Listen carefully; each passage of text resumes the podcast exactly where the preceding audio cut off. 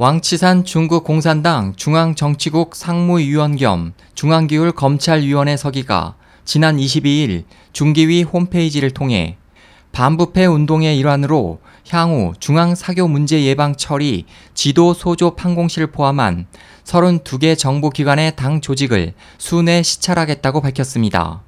이와 관련해 왕석이는 22일 개최된 제10회 순회 시찰 공작회의에서 순찰은 당내 감독에서 중요한 방법이라고 강조하고 참석자들에게 시진핑 국가주석이 부패 척결 운동에 관한 담화에서 언급한 요구에 도달할 것을 주문했습니다.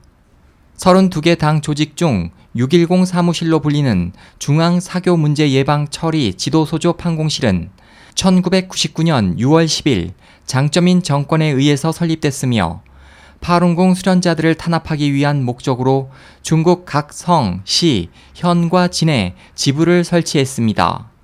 장점인 정권으로부터 절대적인 권한을 부여받은 610 사무실은 당 중앙 지도부의 명령을 받지 않고 정법과 사법 부문의 제약도 받지 않으며 독자적으로 운영되고 있습니다.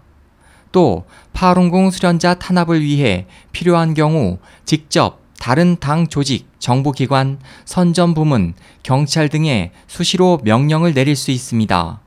소식통에 따르면 중국 공산당은 파룬궁 탄압을 시작한 최초 수년간 국내 총 생산 GDP의 4분의 1에 상당하는 국가 예산을 탄압에 소비했습니다.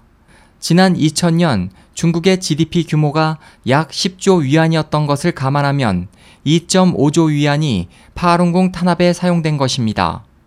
이 막대한 자금은 주로 중국 각지의 610 사무실의 인원 증강, 경찰 부문에 대한 장려금, 세뇌방과 감옥 확대, 감시 활동 강화 등에 충당됐고 장점인 정권하에서 중앙 610 사무실이 그 자금의 대부분을 사용했습니다.